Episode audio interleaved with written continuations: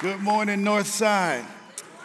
All right, you all are such a great place. I'm so excited to be here. Uh, I, I believe that North Side is a nice place. And, and not only do I believe that, but I found out on Friday night uh, by an unusual situation. So, uh, last week at our church, we had VBS, and on Friday night at VBS, uh, we have a really big fun time, uh, you know, bouncy houses and pizza and all that good stuff. And so I was supposed to be here earlier Friday, but uh, I have a 10 year old and seven year old, and they would have killed me if we missed the fun night of VBS.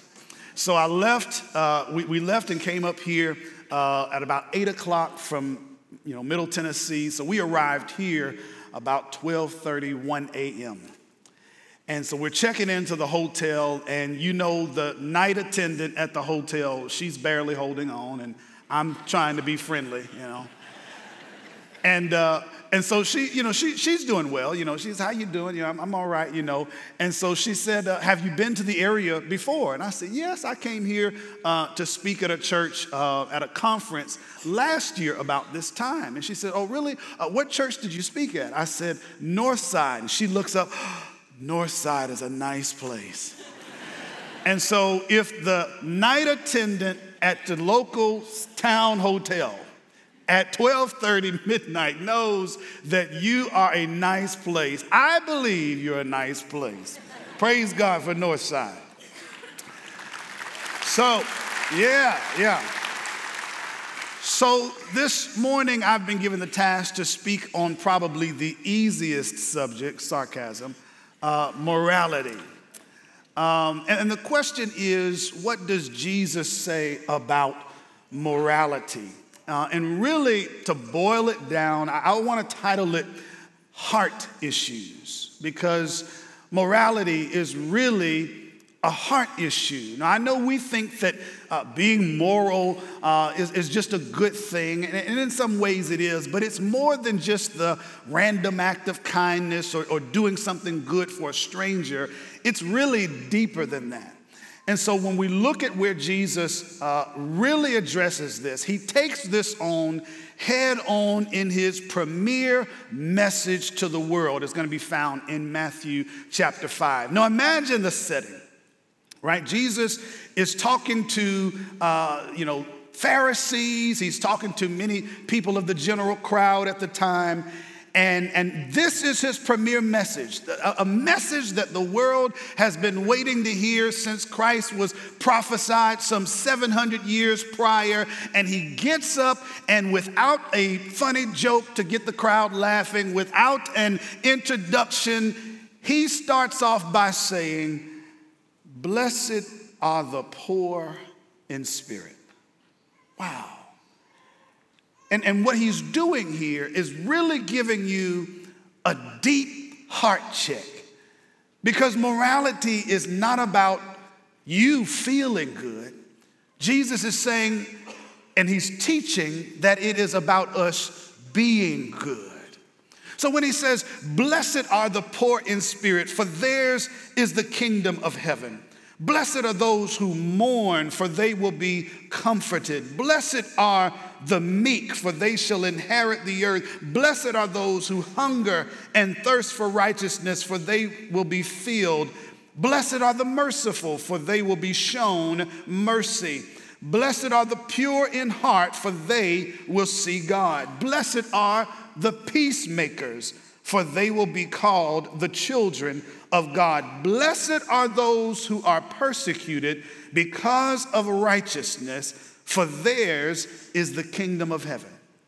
Now, in this opening statement, this opening uh, portion of this message, the Sermon on the Mount, he hits you with these uh, beatitudes. And basically, this is telling you that how you thought and how you lived and how you functioned if you lived according to the way of the world, it's upside down to how it functions in Christ. And so he says things like, Blessed are the poor in spirit. That's different from what we would think it ought to be. Blessed are those who mourn, right? And what Jesus is doing in these beatitudes is he's telling us, watch this, that we are not human doings, but we're human beings. See, when you focus on doing and doing and doing, and this is what the Pharisees would have done at the time. They, they did things, I'm, I'm gonna tell you, they did things to a high level, but their heart was in the wrong place. See, one, one would say, Yeah, I give 10% of what I have. And the next guy would say, Well, yeah, I gave 10% of my fruits and vegetables. And then another would say, Hey, I gave 10% of my herbs. Could you imagine sorting out 10% of your herbs? But they did all of that, watch this, but their heart was in the wrong place. See, they used morality as a way to make them feel good because many of them thought they were better than others anyway. So, whatever good thing I do, yeah, it's about me feeling good, and your heart is in the bad place. So, we're not human beings, we are, we, we're not human doings, rather, we are human beings. And what Jesus is doing is hitting us at the heart of us to understand that the heart, out of the heart flows our attitude, our application, and our actions. See, how you feel about God's word and how your attitude is towards God determines how you apply scripture. How you apply scripture informs how you live it out in your daily life. So your attitude informs your application, your application informs your actions. If your attitude is off, all the way down, your actions will be off. You might do good things, but if your heart is in the wrong place, it's not glorifying God. See, I, I, I, you, you'll get to a place where you'll even interpret God's word that it doesn't have anything to do with you. I lived this as a kid. Uh, I, I can confess to you guys, we're about family now, right? So, as a kid, uh, my stepsister was down for the summer and had a cousin over. And um, when I came in from playing outside one day, walked into the house, I smelled the most wonderful smell you could smell during the summer fresh chocolate chip cookies. Oh, you could probably smell them right now if you think about it. I mean, it's. So, I'm, so I'm, I come in and, and, and they were sitting on the counter. And as I go into the kitchen, uh, my stepsister and cousin, they said, Oh, your mom said we can't eat those. And as I get the cookie, I said, She told y'all, y'all can't have any. See, my attitude determined that that didn't have anything to do with me, right? And how we interpret God's word, if we can interpret it out of us, we can feel good about ourselves, but still not apply God's word. That's how you get people like Solomon, the wisest man who ever lived, right? But at some point in his life and in all of his wisdom, his attitude and his heart shifted from God to where God's word did not apply to him. God says, Don't intermarry into those other nations. And Solomon began to intermarry in those other nations. And he didn't just marry one or two, he married a thousand, right? 700 wives and concubines. And then the next thing you know, when you looked at the palace grounds, all you saw were altars to other gods. His heart had turned. How could a person so wise end up doing some things like this? When your heart turns, your attitude about how you feel about God's word, it impacts how you apply it and how you live it out. And Jesus is hitting us right in our heart. See, it's, it's that same heart that also informs how we deal with things like murder, adultery, marriage, oaths, service, love. See, all of this flows from the heart. How we live according to those things, it flows from the heart. Let me give an example of what Jesus says in Matthew 5 uh, 21 and 22. He says, You have heard it was said to the people long ago, You shall not murder and anyone who murders will be subject to judgment. But I tell you that anyone who is angry with a brother or sister will be subject to judgment. Again, anyone who says to his brother or sister, Raca, is answerable to the court. And anyone who says, You fool, will be in danger of the fire of hell. See, Jesus is showing you guys thought one thing about murder, but because of where your heart is, it's not about the murder and, and watching them die at this point. He says, What really took place, you murdered them a long time ago when you started hating them. So he says, You've heard, don't murder. I say, don't be so angry with one another. You've heard, don't commit adultery. Don't look at one another in lust in your heart. You've heard about divorce, right? You've heard about marriage. But Jesus says, I want you to understand that marriage is, is bigger than just y'all getting together. Because, see, what happens if, if you view marriage a particular way, then divorce will be easy. And that's what was taking place at the time. They were divorcing for any and all reasons. He says, Now I say to you, don't divorce except it be for fornication. Guess what that would have them to do? Now we've got to look at ways of working it out versus ways of getting out. Oh, he's hidden us in our heart. He's given us a gut check. He says, don't swear an oath. Can I tell you all about that? They were so deceptive in their language that, that they would do things like this. They would say, Oh, I'm going to do this. And then they would back it up with, I promise. And then they would back it up with, I swear. And they would still break their word. Jesus says, You've heard, don't swear an oath. I say, I say to you, let your word be your word. He says, You've heard eye for an eye, but I say to you, turn the other cheek. If someone sues you for your shirt, give them your coat also. If they beg of you to go one mile, go with them two miles. What is Jesus pointing out here? Jesus is pointing out that the heart of the matter is a matter of the heart. When your heart is not right, even things like morality, you won't handle it right. Oh, I love what he does with this. He takes it up an even higher level. Drop down to uh, verse 43. He says, You have heard that it was said, Love your neighbor. Hold, hold, hold, hold on, Lord. Hold on, hold on, hold on. Wait, wait, wait.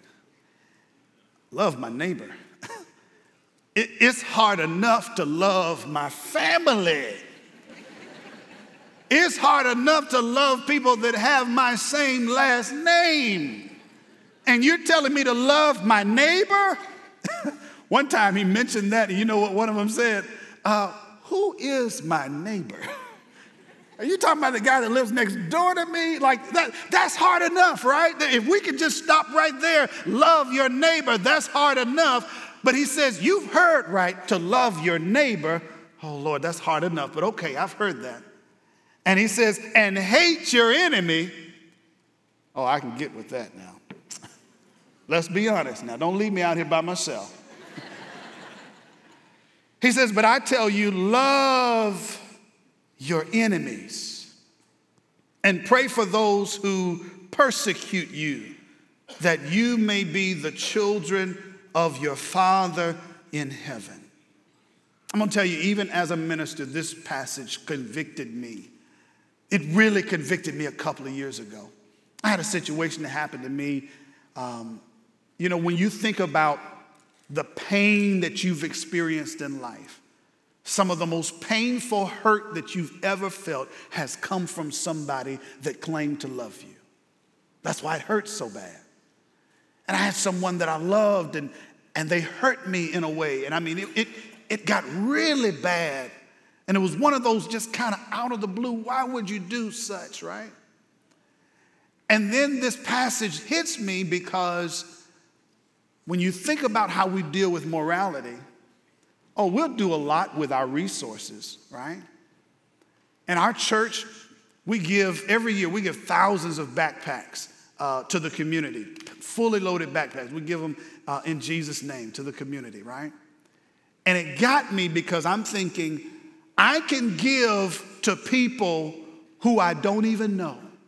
I can freely do that. But what about to someone who hates you? Oh, that's a heart check. That gets us. And so he's saying here, you, you get the whole idea of loving those that love you back, but he says, if you just love those that love you back, what have you accomplished? But I say to you, love your enemy. Oh, Lord, what a heart check.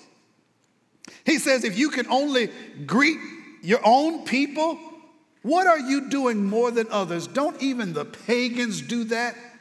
Be perfect as your heavenly Father is perfect. He's hitting them in the heart because he wants them to understand that how your heart is. If you've got heart issues, even morality you can't live out. He continues to go on because, again, the Pharisees, uh, they were good at doing things and, and they, would, they would take it to the next level, right? So when they would pray, uh, they wouldn't just pray to God. They, they'd go out on the street corners and they would use all these big words and they would repeat it and repeat it over and over again. Jesus said, Don't pray like that. Go in your, go in your prayer closet and pray to your Father. They're doing it because they want to feel good about what they're doing. They're doing it because they want others to think, oh my gosh, he's so holy. Look at how he prays. And sometimes, if we're honest with ourselves, we can worship in the same way. We want others to know that we're worshiping. And it's not about that, it's about God. Amen, somebody. Amen. And so he, he says, even how you fast. Oh, the Pharisees, I'm telling you, they, they would take it to the ninth degree. When they would fast, they would go into the fireplace and in the bottom of the oven and they would get ashes and they would put ashes on their face and they would go and get some old, dirty, grungy clothes and they would wear them out in public. And they would walk around and they would say, Oh. They'd go to work every day. Oh. And they wouldn't say, but they, they would just wait until you said, Man, Bill, how you doing, man? Oh.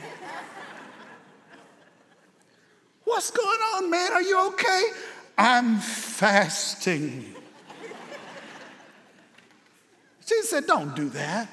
Wash your face. Go on. Because God knows, right? God knows what you're doing and what we're fasting and praying for. God honors it, but don't do all of that stuff. See, that's what I mean when I say you got a heart problem, how you interpret it, how you live it out. It's about me feeling good and not about me being good. He would go on to say, toward the end of his, as he begins to end his message, he would go on to say in chapter 7 so, in everything, do to others what you would have them do to you. This sums up the law and the prophets. Now, sometimes we would look at that and we would look at the silver rule. The silver rule is don't do to others what you don't want them to do to you, and that seems neat. But Jesus takes it to the higher level by adding action. Do to others as you would have them do to you. This is a heart check. He ends his message at the end of chapter 17 by giving this analogy. You could build the house of your life on the sands of your view of morality. You could build the house of your life on, on puffing yourself up and making yourself feel good. And, and while you may feel good, when the storms of life comes, your life will be in ruins. Or you can build your life, the house of your life, on the solid word of God. You can build it on the rock of Jesus Christ. And though the storms of life may beat on you, you will still be standing in the end. But someone here may be saying right now, you may say, well, well, well how, what, what if I'm in a situation where I'm seeing now that my heart is not in the right place? How do I respond? Because I, I thought I was doing well, but, but given the heart check that Christ has given us, how do I get back right? You know, that, that reminds me uh, of a guy that we know uh, in Scripture, a guy by the name of Nicodemus. You all remember Nicodemus? When I think of Nicodemus, I think of this picture right here. You know, he's pompous, you know, Pharisee, he's, he's wealthy, and he probably walks around town thinking he knows more than everybody, you know. That's the Nicodemus that most of us think about. But I want to think about this image of Nicodemus. Wait a minute now. Wait, wait, wait. See, this is the Nicodemus that in the middle of the night, he goes out to try to find Jesus. Now, let me tell you how hard that was. We read by that passage, but let me tell you how hard that was. I don't know if you, many of you recognize, but Jesus was homeless.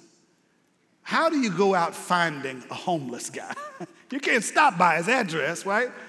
Like Nicodemus really had to be intentional about finding Jesus. He's walking through the streets. I gotta find this guy. I heard him teaching. I gotta find him. And, and he keeps going through and through until he gets to Jesus.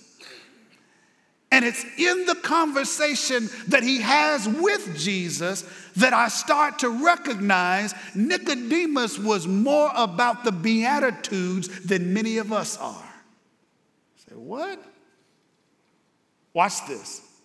When Nicodemus goes to Jesus and in their conversation, although he may have been wealthy, he recognizes that he's poor in spirit.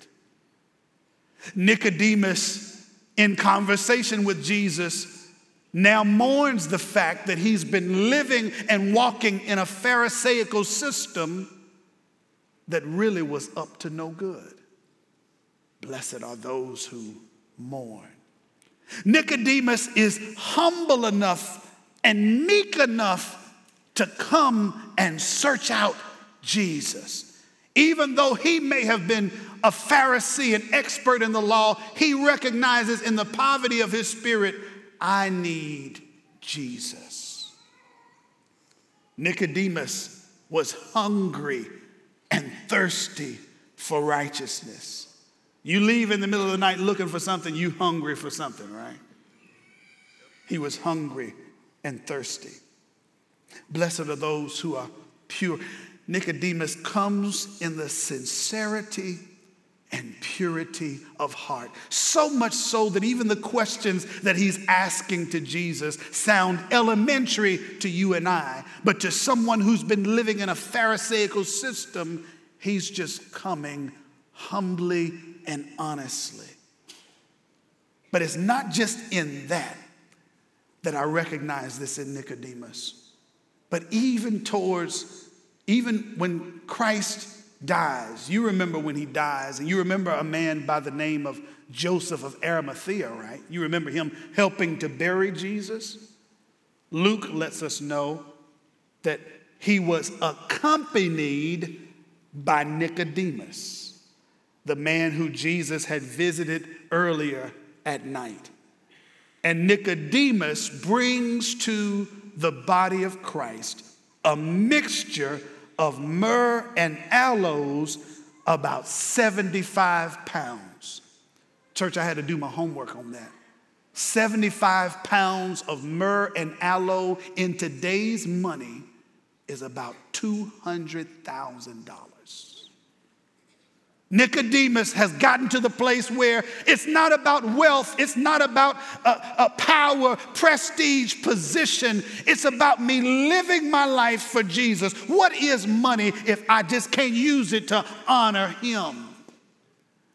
See, when we live through life with this heart issue and how we view morality, we can be in a situation where it is all about us and how we feel about us.